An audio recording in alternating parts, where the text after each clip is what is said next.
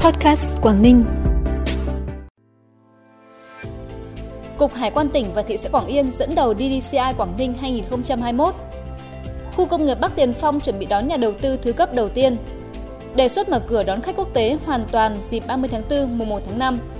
Seoul Hàn Quốc hỗ trợ tài chính để khuyến khích tăng tỷ lệ sinh là những thông tin đáng chú ý sẽ có trong bản tin tối nay 20 tháng 1. Thưa quý vị và các bạn, sáng nay Ủy ban Nhân dân tỉnh tổ chức hội nghị công bố kết quả DDCI Quảng Ninh năm 2021.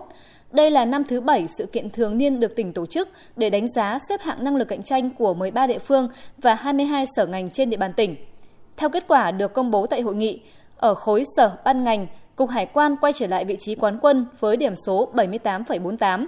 Có 4 trên 5 đơn vị ở top đầu năm 2020 tiếp tục nằm trong nhóm có điểm số rất tốt năm nay. Trong đó Sở Kế hoạch và Đầu tư quay trở lại nhóm rất tốt, thay vị trí của Ngân hàng Nhà nước chi nhánh Quảng Ninh. Ở khối các huyện, thị xã, thành phố, thị xã Quảng Yên lấy lại vị trí dẫn đầu với 79,83 điểm. Tiếp sau là thị xã Đông Triều với 73 điểm.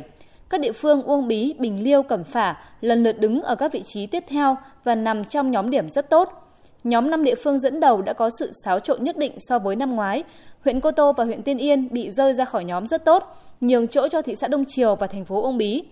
Theo báo cáo tổng kết DDCI Quảng Ninh năm 2021, điều đáng chú ý trong xếp hạng DDCI Quảng Ninh năm nay là chênh lệch điểm số giữa đơn vị đứng đầu và đứng cuối không lớn như những năm trước. Các chỉ số thành phần có xu hướng hội tụ điểm về các mức cao hơn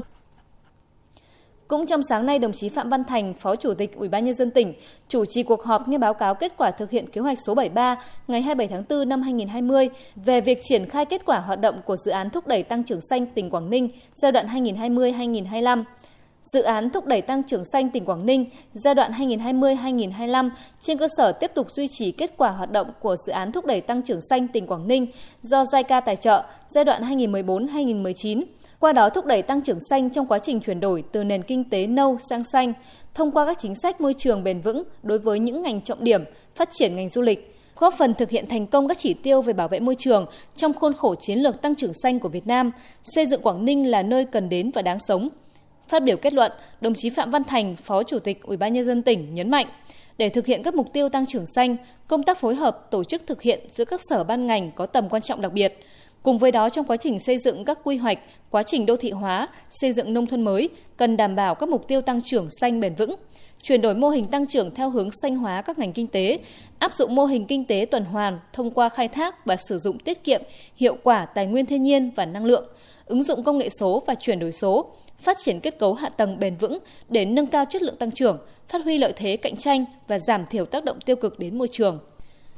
Cùng ngày, Sở Lao động Thương binh và Xã hội tỉnh họp bàn giải pháp hỗ trợ tuyển dụng lao động cho công ty trách nhiệm hữu hạn công nghiệp Zinco Solar Việt Nam tại khu công nghiệp Sông Khoai, thị xã Quảng Yên. Tại cuộc họp, đại diện các ban ngành liên quan đã cung cấp một số thông tin về thị trường lao động của tỉnh, đồng thời đề xuất các giải pháp tuyển dụng lao động như tăng cường tuyên truyền trên các phương tiện thông tin đại chúng, hệ thống truyền thanh cơ sở, phát tờ rơi, hợp tác đào tạo và tuyển dụng lao động với các cơ sở giáo dục nghề nghiệp – Lưu ý, công ty trách nhiệm hữu hạn công nghiệp Jinko Solar Việt Nam xem xét việc nâng mức lương cơ bản là cơ sở đóng bảo hiểm cho người lao động ở mức bằng hoặc cao hơn so với các doanh nghiệp cùng địa bàn nhằm thu hút và giữ chân người lao động. Hiện mức lương cơ bản của doanh nghiệp tại các khu công nghiệp trên địa bàn thị xã Quảng Yên trung bình từ 6 đến 7,5 triệu đồng một người một tháng. Theo tin từ Ban Quản lý Khu Kinh tế Bắc Tiền Phong, vừa qua Công ty Cổ phần Phát triển Công nghiệp BW đã chính thức ký thỏa thuận thuê một phần diện tích tại khu công nghiệp Bắc Tiền Phong do Dipsy làm chủ đầu tư. Khi chính thức được tỉnh Quảng Ninh chấp thuận, đây sẽ là nhà đầu tư thứ cấp đầu tiên triển khai hạ tầng tại khu công nghiệp Bắc Tiền Phong. Theo thỏa thuận đã ký, Công ty Cổ phần Phát triển Công nghiệp BW sẽ đầu tư khu nhà xưởng xây sẵn nằm trong khu công nghiệp Bắc Tiền Phong với tổng diện tích 7,4 ha để cho thuê lại – Hạ tầng nhà xưởng sẽ hướng tới phát triển sản phẩm dành cho công nghiệp nhẹ và nhà kho hiện đại để đón đầu làn sóng chuyển dịch cơ sở sản xuất trên thế giới về Việt Nam trong bối cảnh dịch chuyển chuỗi cung ứng do tác động của dịch bệnh gây ra. BW sẽ chủ động tìm kiếm đối tác cho thuê ngay sau khi khu nhà xưởng hoàn thành. Ban quản lý cửa khẩu quốc tế Móng Cái Quảng Ninh cho biết, chính quyền hai bên Quảng Ninh Việt Nam và Đông Hưng Trung Quốc đã thống nhất tại điều kiện thuận lợi tối đa để các phương tiện vận tải của Trung Quốc đã trả hàng xong đang bị ùn tắc lâu ngày ở Móng Cái sớm được thông quan trở về. Phía Trung Quốc cam kết trong tuần này sẽ dành trọn vẹn hai ngày thứ Bảy và Chủ nhật để đưa toàn bộ lượng phương tiện của Trung Quốc đang ùn ứ lâu ngày ở Móng Cái trở về. Trong những ngày qua, bình quân có khoảng 200 xe ô tô Trung Quốc được xuất cảnh trở về, nên lượng xe hàng ùn ứ ở Móng Cái đã phần nào giảm mạnh. Sáng nay tại thành phố Cẩm Phả, Hội Bảo trợ người khuyết tật và trẻ mồ côi tỉnh phối hợp với câu lạc bộ đầu tư và khởi nghiệp thành phố Cẩm Phả tổ chức chương trình Tết yêu thương đong đầy hạnh phúc, trao tặng quà Tết cho người có hoàn cảnh khó khăn.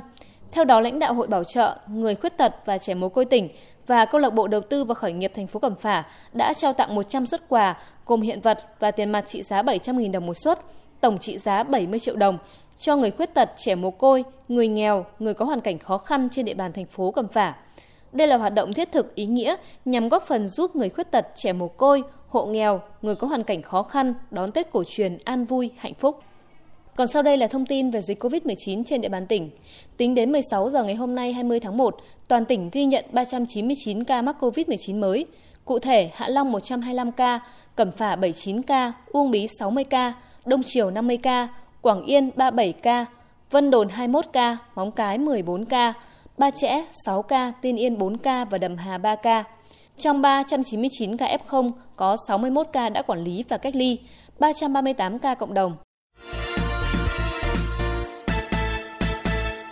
Bản tin tiếp tục với những thông tin đáng chú ý khác. Sẽ mở cửa đón khách quốc tế hoàn toàn dịp 30 tháng 4, mùng 1 tháng 5. Đây là đề xuất của nhiều chuyên gia và cơ quan quản lý tại hội nghị báo cáo kết quả Bộ chỉ số năng lực cạnh tranh điểm đến du lịch cấp tỉnh Việt Nam 2021 diễn ra mới đây.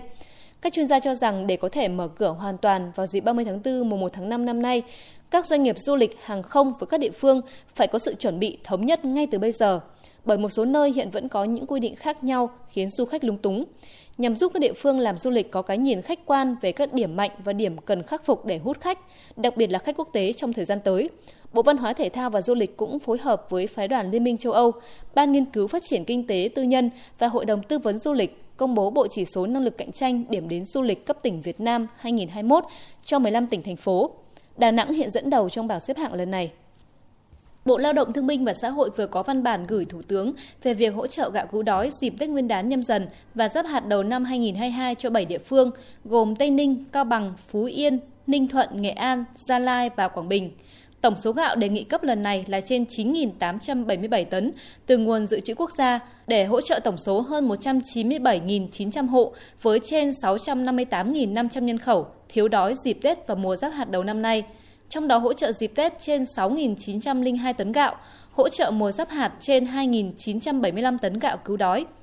Bộ Lao động Thương binh và Xã hội đánh giá, dịch COVID-19 bùng phát lần thứ tư khiến đời sống nhân dân gặp nhiều khó khăn đặc biệt với những người bị giãn, hoãn, ngừng việc, mất việc và thu nhập, không đảm bảo được đời sống. Bên cạnh đó, năm vừa qua, thời tiết bất thường, mưa lũ hạn hán cũng khiến đời sống người dân gặp nhiều khó khăn, nhất là các đồng bào dân tộc thiểu số, hộ nghèo và cận nghèo có nguy cơ thiếu đói. Do đó, các địa phương đã có văn bản đề nghị Bộ Lao động Thương binh và Xã hội, Bộ Tài chính trình Thủ tướng hỗ trợ gạo cho người dân gặp khó khăn. Các nhà nghiên cứu Thụy Sĩ đang thử nghiệm một loại vaccine thế hệ mới được sử dụng dưới hình thức miếng dán. Trong thử nghiệm miếng rán này được dán lên da các tình nguyện viên qua một đầu ống tiêm. Không giống như các loại vaccine thông thường kích thích sản xuất kháng thể, loại vaccine mới này tập trung vào các tế bào T vốn chịu trách nhiệm miễn dịch tế bào để loại bỏ các tế bào bị nhiễm virus và ngăn không cho nó nhân lên. Miếng dán vaccine này được kỳ vọng sẽ cung cấp thời gian miễn dịch lâu hơn, có thể từ 1 đến 3 năm và có thể có hiệu quả hơn trong việc chống lại các biến thể mới. Thủ đô Seoul của Hàn Quốc vừa công bố chính sách trợ cấp và hỗ trợ mở rộng cho trẻ em và các gia đình có con nhỏ nhằm khuyến khích tăng tỷ lệ sinh. Mỗi trẻ chào đời tại Seoul từ ngày 1 tháng 1 năm nay trở đi và đã có số căn cước công dân sẽ nhận khoản tiền trợ cấp trị giá 2 triệu won, tức gần 1.700 đô la Mỹ. Khoản trợ cấp này có hiệu lực trong vòng một năm kể từ khi trẻ ra đời. Số tiền trợ cấp sẽ được chuyển vào thẻ nhận hỗ trợ của sản phụ có con nhỏ bắt đầu từ ngày 1 tháng 4. Chính quyền thủ đô Seoul cũng đồng thời tăng độ tuổi trẻ em được nhận khoản trợ cấp 100.000 won, tức 83,84 đô la Mỹ mỗi tháng từ mức dưới 7 tuổi lên thành dưới 8 tuổi. Các chính sách trợ cấp và hỗ trợ mở rộng trên được đưa ra trong bối cảnh tỷ lệ sinh thấp, già hóa dân số của Hàn Quốc đang ở mức có thể đe dọa tới sự tồn vong của hệ thống kinh tế xã hội.